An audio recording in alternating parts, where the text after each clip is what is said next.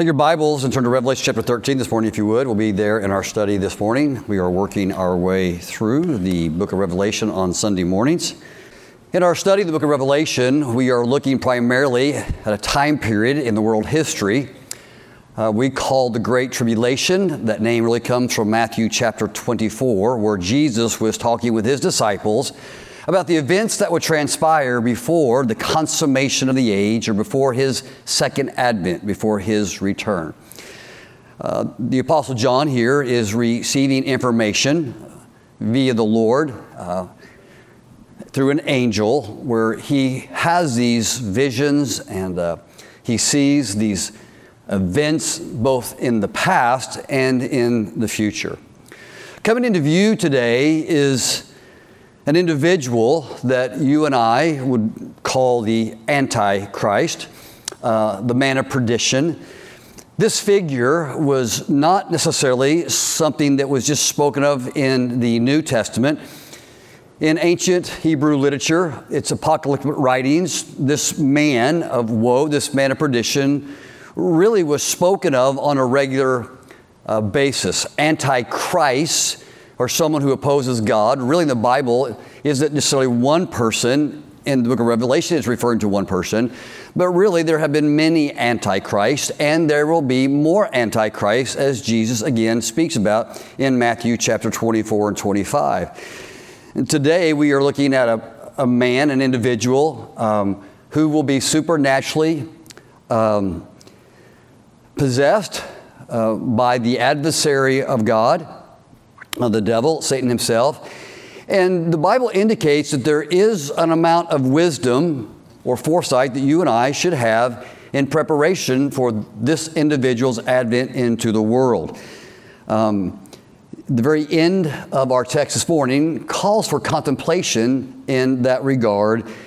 And so we will try to have an appropriate amount of information today about this biblical individual, this biblical character, and that we may prepare our hearts um, in the Advent that the events that are begin to usher in here would you know have their birth pangs in our generation. So let me ask you to stand if you would in Revelation chapter 13. We're going to do a little bit of Bible reading today. Today is kind of an informational text. We'll be looking somewhat extensively in the book of Daniel uh, as we go through. Then we're going to make application at the end, and it's for the application that's very obvious and evident that the scripture itself presents to us in verse number 10. Revelation chapter 13, verse number 1 says this, speaking of John, And I stood upon the sand of the sea and saw a beast rise up out of the sea, having seven heads and ten horns, and upon his horns ten crowns, and upon his heads the names of blasphemy. And the beast which I saw was like unto a leopard, and his feet were as the feet of a bear, and his mouth as the mouth of a lion. And the dragon, this is a character we've been introduced already, this is Satan, gave him his power and his seat and great authority. And I saw one of his heads as it were wounded to death and his deadly wound was healed. And all the world wondered after the beast. And they worshiped the dragon, which gave power unto the beast, and they worshiped the beast, saying, Who is like unto the beast, and who is able to make war with him? And there was given unto him a mouth speaking great things and blasphemies. And the power was given unto him to continue forty and two months it's three and a half years. This is the latter half of the tribulation.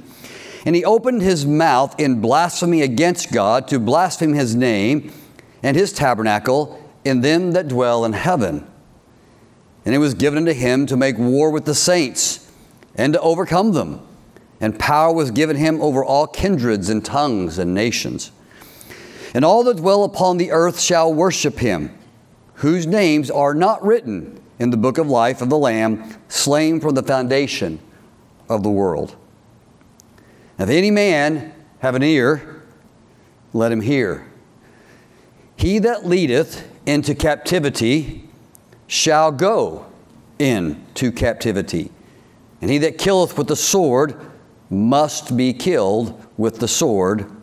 And here is the patience and the faith of the saints. Holy Father, I pray the next few moments as we look into your word that, Lord, you might help us through the illumination of the Holy Spirit to understand, uh, Lord, the intent of this text. And, and Lord, to take away from it this uh, understanding, Lord, of your sovereignty, uh, Lord, of our spiritual protection, and, and Lord, an understanding of what manner of men we ought to be as a result of knowing this future is to befall the world. And so I, I, ask that we might respond in a way that would please you. I ask this in Jesus' precious name. Amen. God bless you. Thank you so much for standing.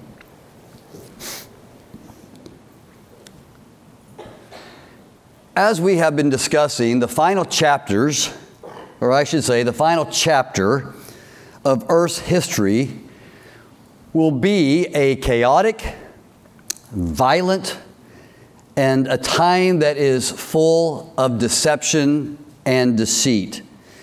And the days leading up to the tribulation, or this final seven years of Jewish time yet to be fulfilled before Christ returns, uh, we refer to the Bible as the last days. And it would be fair to say of ourselves that we live in the last days. And the Bible tells us that this know that in the last days, the time that we live, just preceding the tribulation, that perilous times will come. 2 Timothy uh, chapter 3 verse 1. And we would certainly understand that, we could see that, we would agree with that, that we are living in the midst of perilous times.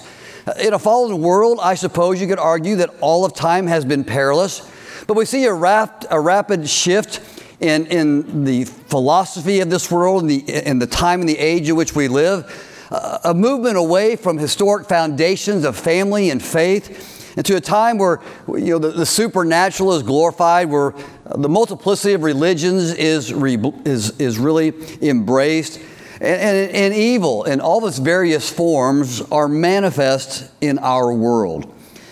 Well, these days are referred to in Matthew 24 as the beginning of sorrows. It's, it's, a time when we see the world beginning to pitch towards its final end. It'll be a time of wars, of pestilence, of famine, and earthquake, things that we are not unfamiliar with. Now, these last days, these perilous days, will dovetail into a grand event that is described for us in 1 Thessalonians chapter 4, verse 17, and we refer to that grand event as the rapture of the church.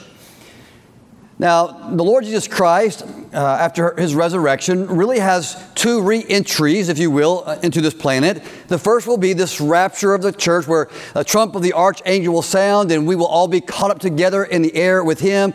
And this will be the departing of the church to meet the Lord in the air. And that will be uh, his second, uh, or I should say, the Parousia, that second coming. But then there's a second advent. And this event occurs at the last of the tribulation. This is when the, the nations of the world are gathered together in the valley of Armageddon, and this is last, Satan's last ditch attempt to thwart the plans of God. And Jesus Christ will then come in great glory in the sky. And here's the coolest part we come with him.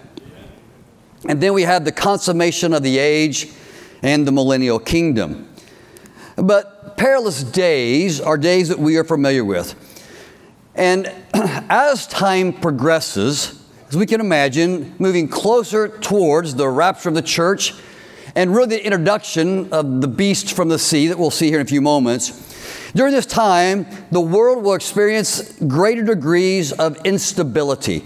And then, of course, as we broach into the time of the tribulation, we'll see ensuing judgments God, uh, from God, and of course, Satan battling back. And it will be a, a horrific time these last seven years.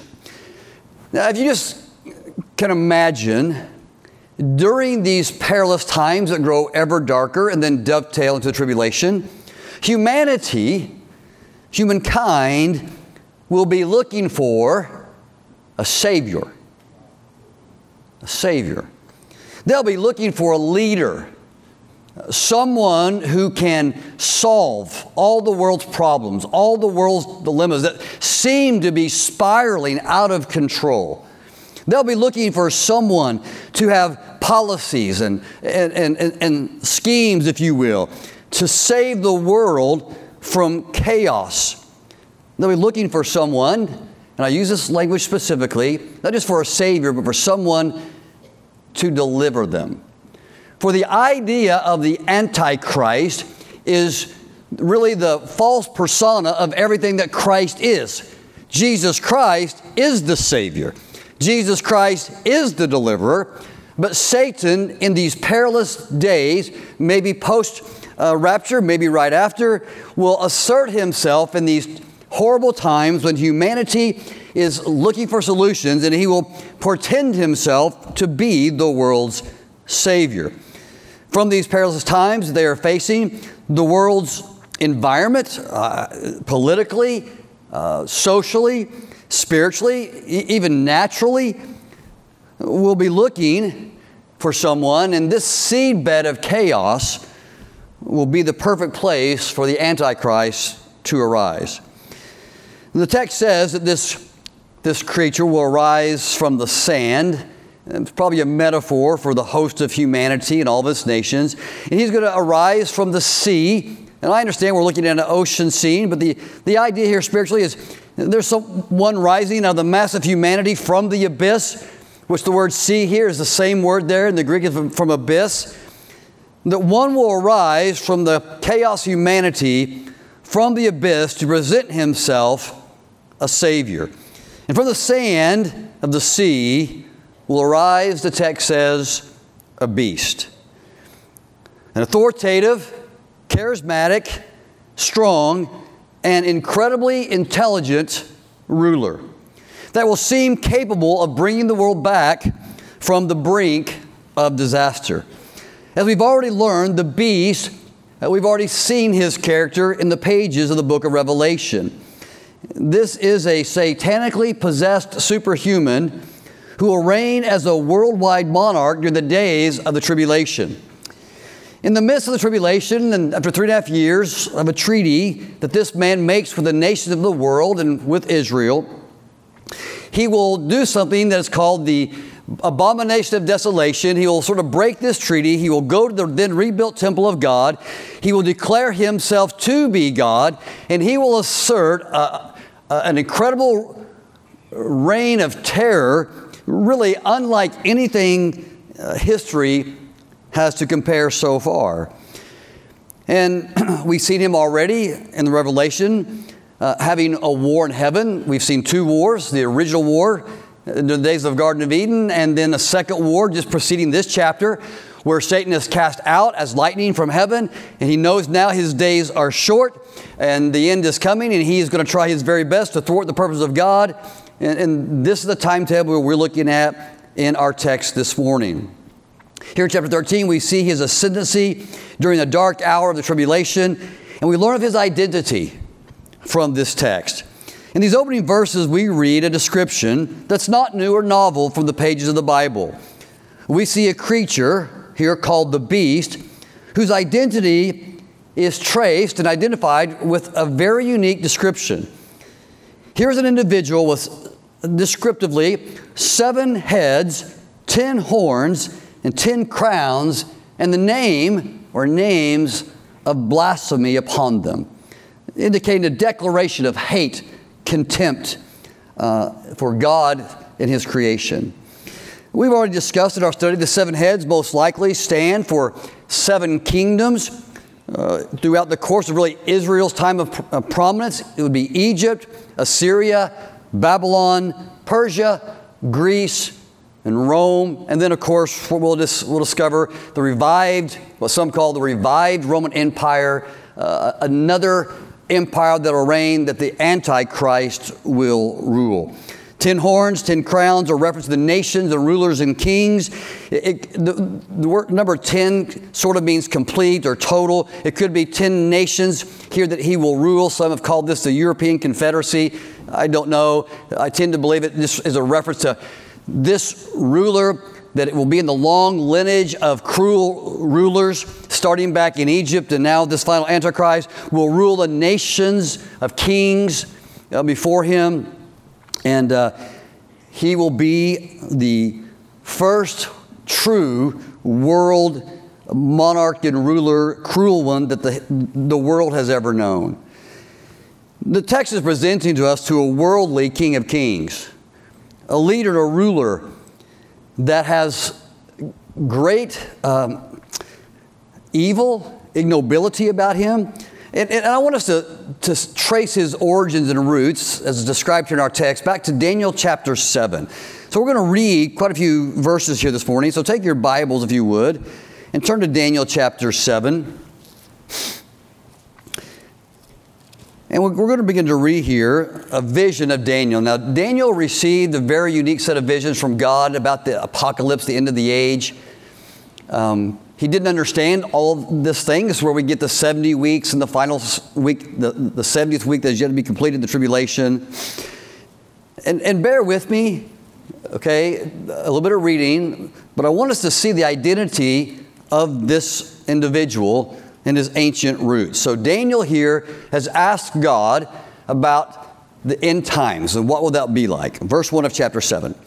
In the first year of, of Belshazzar, king of Babylon, Daniel had a dream and visions of his head upon his bed. Then he wrote the dream and told the sum of the matters. Daniel spake and said, I saw my vision by night, and behold, the four winds of the heaven strove upon the great sea, and four great beasts came from the sea, diverse from one another. Now he's about to describe four great kingdoms that would be present in his time forward. Um, but this, these creatures, the same one mentioned in Revelation 13. And the first was like a lion and had eagle's wings. And I beheld till the wings thereof were plucked, and it was lifted up from the earth and made stand upon the feet of a man, and a man's heart was given to it. Behold, another beast, a second like a bear, and it raised itself on one side. It had three ribs in its mouth, and between the teeth of it. And they said thus unto it, Arise and devour much flesh.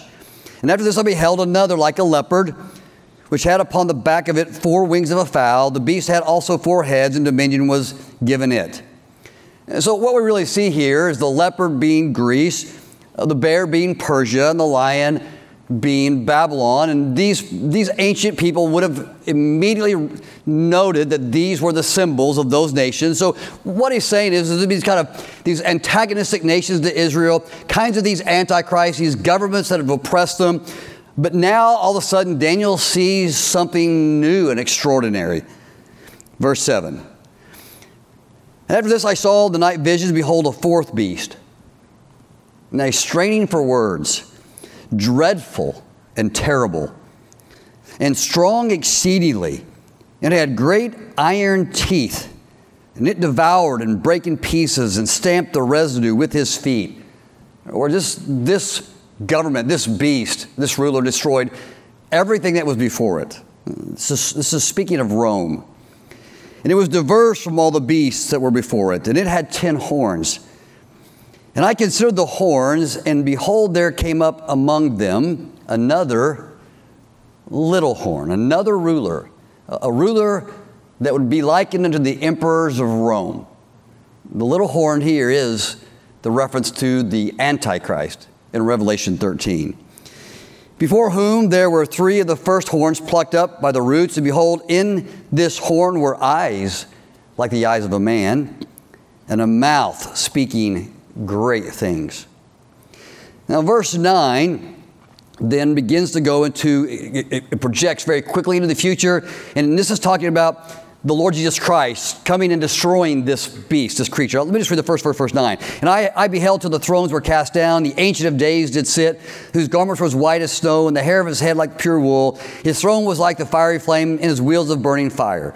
And a fiery stream issued and came forth from before him. So this is where the Lord Jesus Christ conquers the Antichrist, the end times. And so Daniel's kind of going back and forth. In verse 15, he goes back to this image of the beast and gives further description. And I, Daniel, was grieved in my spirit in the midst of my body, and the visions of my head troubled me. And I came near to one of them that stood by and asked him the truth of all of this. So he told me and made me to know the interpretations of the things. These great beasts, which are four, are four kings, which shall arise out of the earth. But the saints of the Most High shall take the kingdom and possess the kingdom forever, even forever and ever. And, and so he's basically saying I know this is troubling, but um, God's going to win, is what he's saying. But Daniel wasn't content to let it go. Then I would know the truth of the fourth beast, which was diverse from all the others, exceeding dreadful, whose teeth were of iron, and his nails of brass, which devoured and brake in pieces, and stamped the residue with his feet. And of the ten horns that were in his head, and of the others which came up, and before whom three fell, even that horn that had eyes and a mouth that spake very great things, whose look was more stout than his fellows. I beheld the same horn made war with the saints and prevailed against them. So Daniel's troubled because he sees something different in this last kingdom, this, this last ruler. And, in his vision, he sees him overcoming God's people, destroying and persecuting them. And, and this, this creature is horrible and terrible, and this is plaguing Daniel.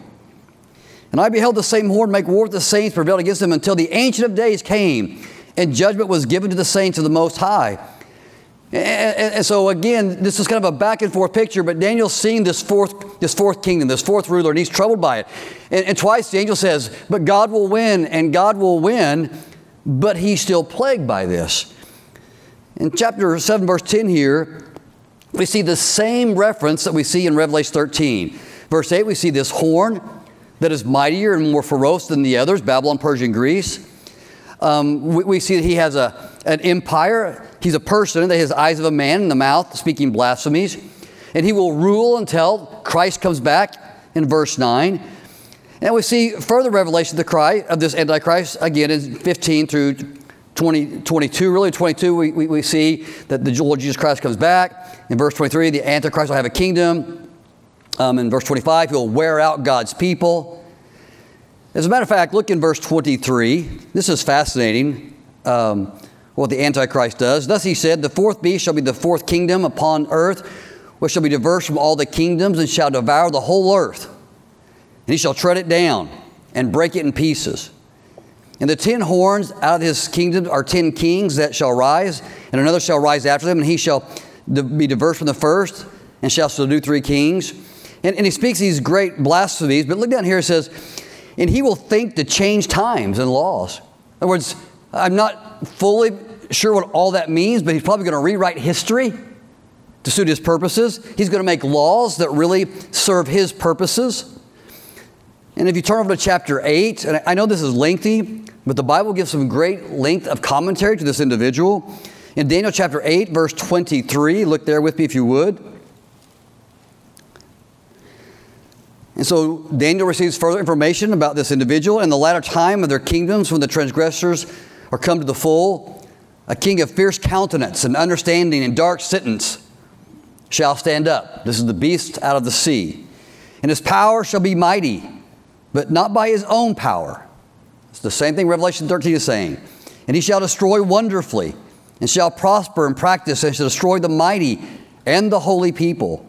And through his policy, also he shall cause craft to prosper in his hand and he shall magnify himself in his heart, and by peace shall destroy many. And he shall also stand up against the prince of princes, but he shall be broken without a hand. Now, the Lord, what the Bible's saying here is this Antichrist is going to grow so powerful due to his time of rule that he's going to believe the same deceptive lies that Satan has taught himself, that as in Isaiah 14, he can ascend to the very throne. Here's a man inspired by Satan, possessed by the devil, that has conquered the world is making war against God's people and now believes once again that he can do this third war against God in heaven and somehow win. He's described as fierce and dark. He will execute his judgment. He will have supernatural satanic power. Uh, he will have human giftedness, but much more than that. He will be unchallenged. He will excel. He will prosper and he will destroy. And that he will demand to be worshiped. And that's part of what the abomination of desolation speaks of, that this ruler like others before him, won't be content with just having power. But like the emperor worship we discovered in 1 Peter, he will demand to be worshiped. Remember, Satan is the father of lies. He is the Antichrist. He seeks what is God's. And the Antichrist here, the satanic evil, is an imitator of God in every way, and he wants God's worship. And this individual, of course, empowered by the Antichrist, he will be so deceived himself that he will believe that he can fight the forces of heaven and still win. Now, take your Bibles, turn to Daniel chapter 9. And again, a lot, but hang here with me. But I want us to consider the progression. And we're going to skip to verse 25. And, and let me give you some uh, advanced explanation. We've already covered this text once. 25 through 27 is kind of like this broad vision of you know the beginning of Satan's uh, war with heaven all the way to his final demise about Jesus Christ coming. Let, us read it and we'll, we'll make some commentary through this. But verse 25 of Daniel 9 says, Know therefore and understand that from the going forth of the command to restore and build Jerusalem unto the Messiah, the Prince, Jesus, shall be seven weeks, and three score and two weeks. And the street shall be built again, and the wall even in troublous times. And then after three score and two weeks shall Messiah be cut off. This is, these are references to the timetable between Daniel lived and when the Messiah would come. And then in the midst of Messiah's return, that he would be cut off or he would be killed. This is when Jesus was hung on the cross but not for himself, but for the people the prince shall come and destroy the city of the sanctuary. And so this is very fast, then moving on, when Titus destroyed Jerusalem in 70 AD. And the end uh, thereof shall be with the flood, and to the end of the war make desolation determined. Verse 27 speaks of the Antichrist. And he shall confirm the covenant with many for a week, seven years. That's a Jewish idiom for seven years. And in the midst of the week shall he cause the sacrifice of the oblation to cease Whereas he'll make God's worship in, in the world. And for the overspreading of abominations, he shall make it desolate. He'll declare himself God is the idea here. No more worshiping God, just worship me, even until the consummation, the end of the world. And that is determined shall be poured upon the desolate. So, verse 25 through 27, very quickly, we see the arrival of Jesus, the destruction of Jerusalem, the Antichrist's ascendancy, and then his destruction again. Daniel chapter 11. And we're almost done with this reading, and we'll, we'll begin to talk. In Daniel chapter 11, we see yet another description of the Antichrist, beginning in verse number 36. Verse 36. And the Bible says, The king shall do according to his will. And he shall exalt himself and magnify himself above every God, and shall speak marvelous things against the God of gods, and shall prosper till the indignation be accomplished, for that is determined shall be done. Neither shall he regard the God of his fathers, nor the desire of women, nor regard any God, for he shall magnify himself above all. But in his estate shall he honor the God of forces. This is Satan. And a God whom his fathers knew not shall he honor with gold and silver and precious stones and pleasant things. Thus shall he do in the most strongholds with strange God, whom he shall acknowledge and increase with glory, and he shall cause them to rule over many, and shall divide the land for gain. And at that time of the end shall the king of the south push at him. And the king of the north shall come against him like a whirlwind with the chariots and the horsemen and with many ships. And he shall enter the countries that shall overflow and pass by. We're not here yet, but here's the, description during the Antichrist rule that the Lord orchestrating the events of the world to bring them all together to the valley of Armageddon for the final destruction and, and, and Satan's final end. In verse 36, we see that he magnifies himself even above God. He blasphemes. Verse 37, he serves Satan. In 38, um, he will engage the world in satanic worship.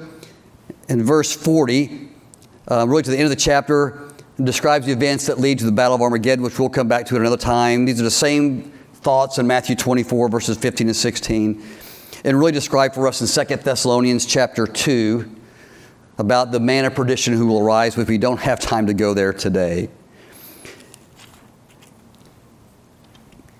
Verse 3, I'm also going to get back to Revelation now, and I'll move quickly. So turn back to book of Revelation. I wanted you to have those texts as references because all those really alluded to um, in this first verse, two verses of Revelation 13. I want you to have that backdrop for who this person is. But very quickly, in verse number 3 of Revelation chapter 3, of 12, verse 3, we see an event that happens that most commentators simply believe this this cult leader, Antichrist, rules in a time of chaos. And something that really helps him hold power is evidently describes him as being mortally wounded. He receives a wound in his head that looks like death. Whether he actually dies or not, I don't know. But the Bible says that he has this kind of feigned resurrection, again, an imitation of Jesus Christ. And in this feigned resurrection, um, whether he actually comes back from the dead or not, um, the world will wonder and worship him. They will wonder at this, this creature has such otherworldly power. In verse 4 of chapter 12 of 13, Again, we see an imitation of his demand for worship. Um, he demands praise, and the world will, will really, it's again, uh, if we remember the early chapters of the book of Revelation, heaven broke out into chorus and worshiping God. Here, the world breaks out in chorus and worships the devil, worships his Antichrist, who is likened to him in verse 4, who can make war with him. Words, they're praising him the way that heaven praises God. In verse 5, it delineates a timetable for his absolute rule, three and a half years. It'll be a time of blasphemies. Verse 6, he will blaspheme God and his home in heaven, and you and I who will be there with him. It's an incredible rage delusion that we have going on here. Verse 7, it was given to him, which is a phrase that really indicates that all this is still in God's control. Uh, this is the perspective of heaven, that heaven grants this Antichrist this time, that he'll only have the, the power that God allows him to have to exercise, but he will have power to take and steal and kill and destroy. And this is important beginning to make our application that he will have the power to overcome, now listen, physically God's people.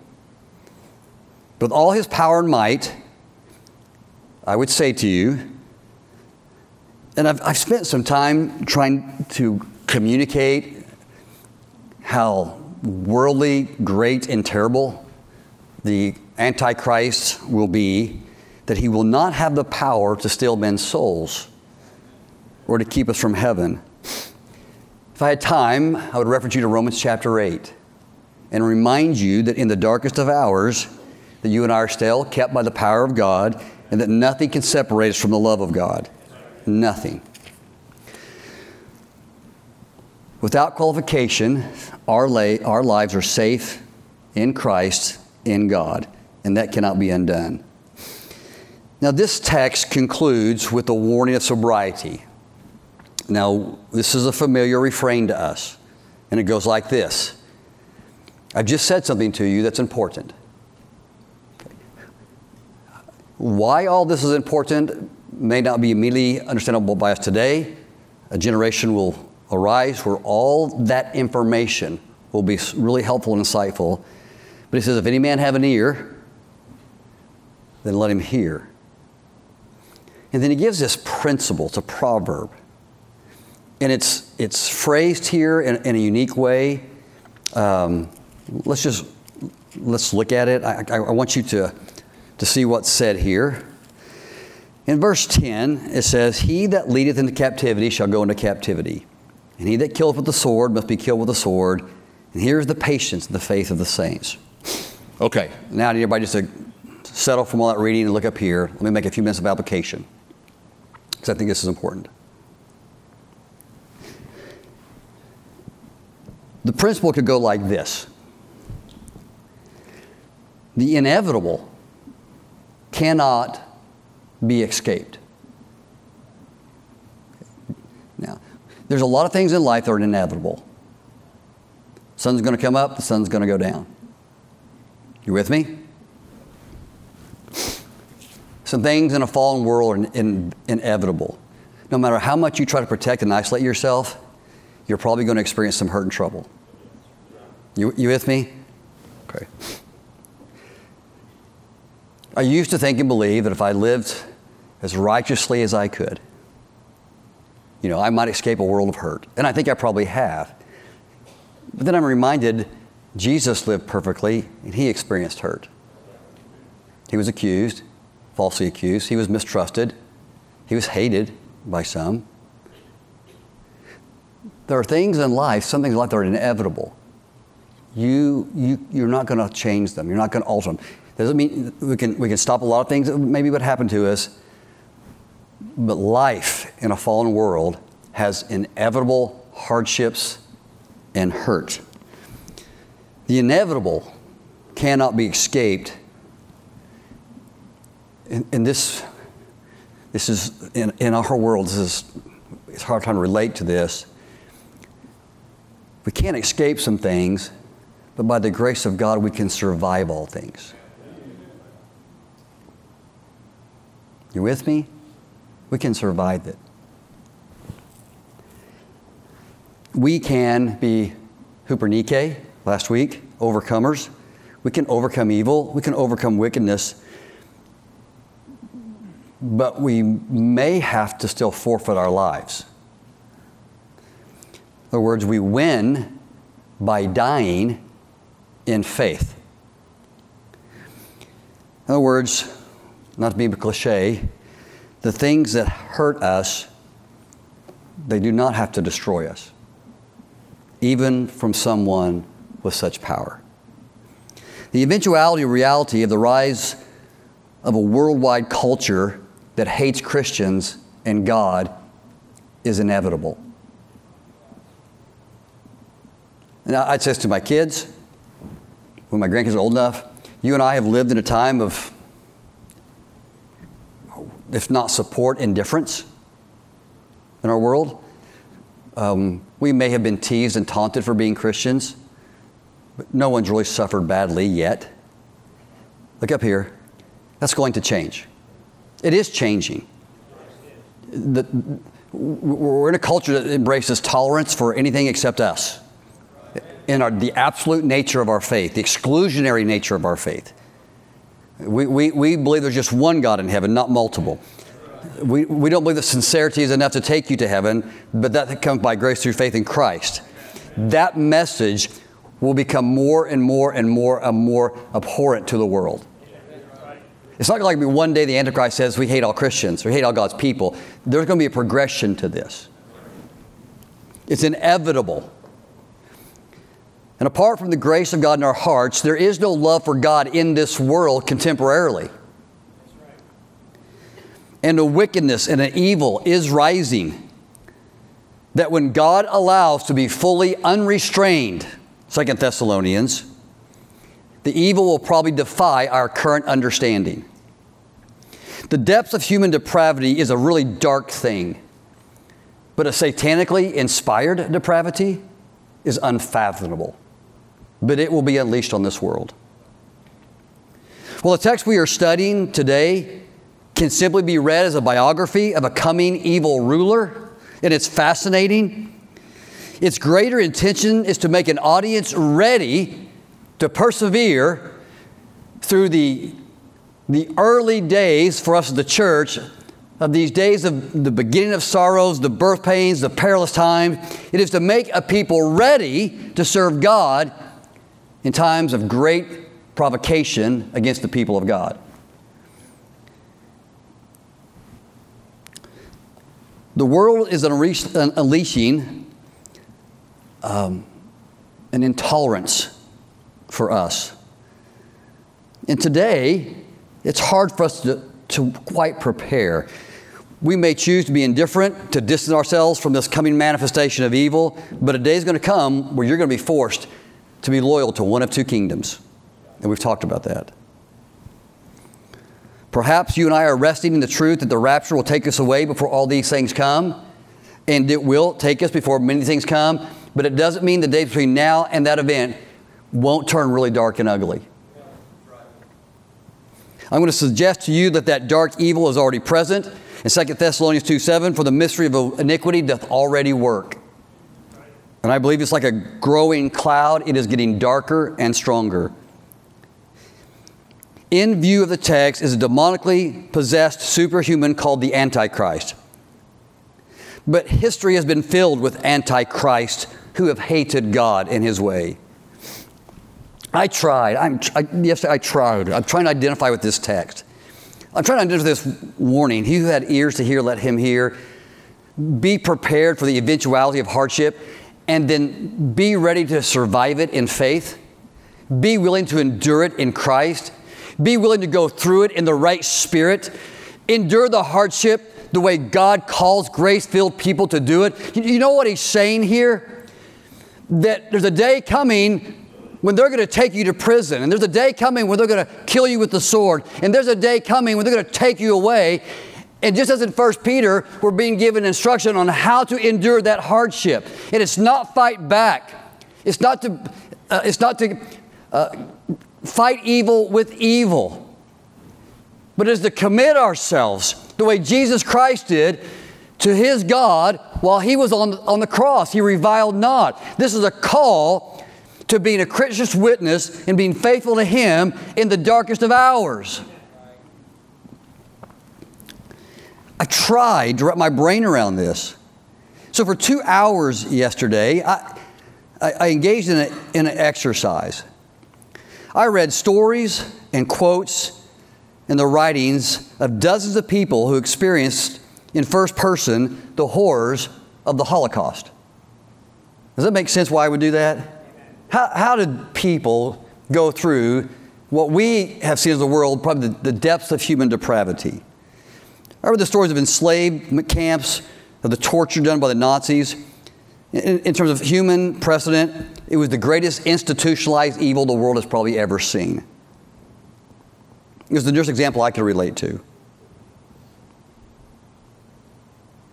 The stories and testimonies were mind numbing.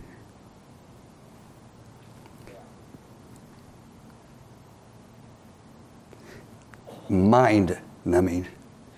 They were heart wrenching. They were sobering, they were emotional, they were viscerally, viscerally disturbing. It's amazing what humans can do to humans. And then humans inspired and possessed by devils, you know, it's unimaginable. I was looking for the ways that people en- endured that, that they managed and coped. And the sad reality is lots didn't, at least not emotionally whole and intact. Many who survived it physically still fell casual as casualties mentally, emotionally, spiritually. I suppose in the same way that soldiers might come home from the horrors of a war. I found some writings, though, that I think articulate the principle that God is getting to in verse 10 for us. These are things that guided their thinking as they went through this. Many of these were written by Viktor Frankl. I think most of you would know. Uh, he wrote an essay entitled The Man's Search for Meaning. The words he wrote are reflective, and I think in its own way representative of what God is communicating this principle that there's some things in life you can't stop from happening, but how you navigate them is in your control. I'm sorry for the time, I just need you to listen. The mental reactions of the inmates of the concentration camp must seem more to us than mere expressions of certain physical and sociological conditions. Even though conditions such as a lack of sleep, insufficient food, and various mental stresses, tortures, may suggest that the inmates were bound to react in certain ways. people who go through this, you'd expect them to be totally messed up. In the final analysis, it becomes clear that the sort of person the prisoner became was a result of an inner decision and not the result of camp influences alone. Fundamentally, therefore, any man can, even under such indescribable circumstances, decide what shall become of him mentally and spiritually. He may retain his human dignity even in a concentration camp. He said, There's one thing that I dread, and that was not to be worthy of my suffering. I, I, I, I don't know how to communicate that to you to become meaningful. Here is a man going through experimentation, torture, the horrors of carrying dead bodies. You, you know the story, you can read it. And he's saying, that that's, that, that alone doesn't have to define me. That I can still choose to be human. Or for us, I can still serve God in a noble way. The book of 1 Peter chapter 4 labors this point. We're not, to suffer, we're not to suffer as evildoers. We're to suffer in a worthy way. Here's a man who wanted his suffering still to give glory to God. Okay. That's what he's asking from us in verse 10. You may be led away. You may experience famine. You may be killed. That's, for the most part, somewhat inevitable. But the perseverance of the saints is this endure it in a way that you don't dishonor the suffering. We are so far from that. We are so far from that. And it, it, I'm not even sure it's all our fault. We just can't relate to it. I shook with helplessness and rage, but also with fear.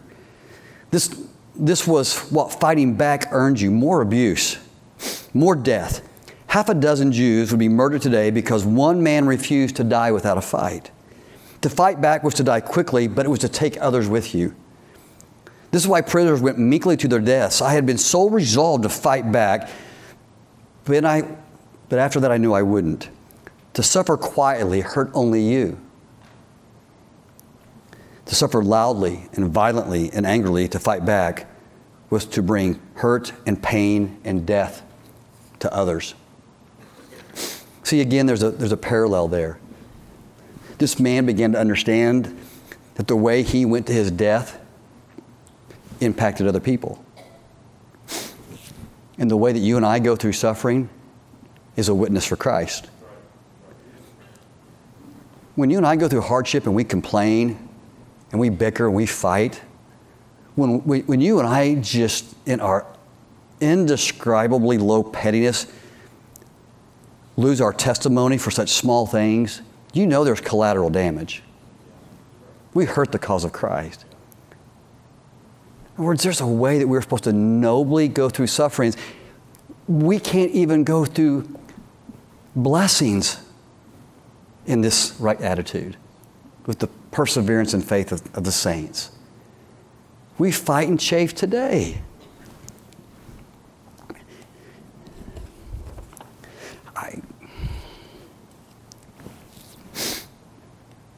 God calls you and I to go through hard times with patience and long suffering. Not only do we possess the theological reality that our souls cannot be stolen, but with the help and grace of God, we are not to forfeit grace. We are not to forfeit peace. We are not to forfeit strength. We are not to ever forfeit inner victory. We are never to forfeit our testimony. We are not to forfeit our witness for Christ. We are not to fight back with those who fight us, for that would be to create casualty. Today, our minds and eyes and hearts are affected by a myriad of a thousand distractions. But what if all those were taken away and all we were left with was suffering? How would you and I fare? Wouldn't you and I do ourselves and our testimonies a favor by focusing our hearts on God today? In other words, we need to work on not being moved in the times of blessing so we wouldn't be moved in times of difficulty. How is it you and I can allow such petty infringements upon our desires and interests and pursuits make us so miserable, unhappy, and complain?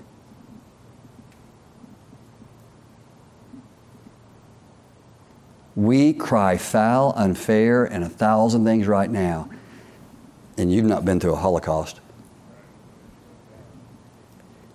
And no one's been through the tribulation, but it's coming.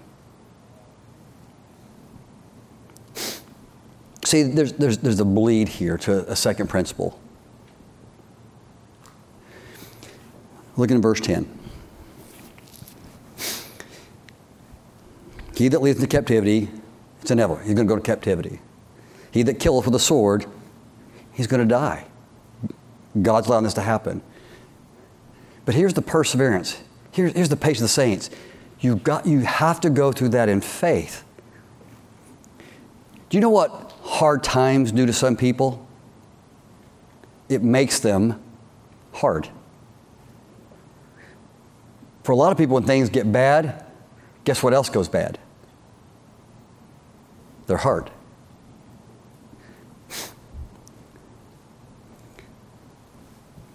Auschwitz existed within history, not outside of it. And the main lesson I learned there was simple we Jews should never ever become like our tormentors. You want to know why we need to be prepared to go through suffering with the right spirit? Because our tendency is to become like our tormentors. We tend to become like the evil around us. See, I don't get it. Okay, just think back to the last fight you had with your spouse. You with me? And it's just a circle. Mean begets mean, unkindness begets unkindness, harsh words beget harsh words. It's the whole point of Peter, once again. When times get really hard, if we're not careful, we're going to fight back in the wrong way.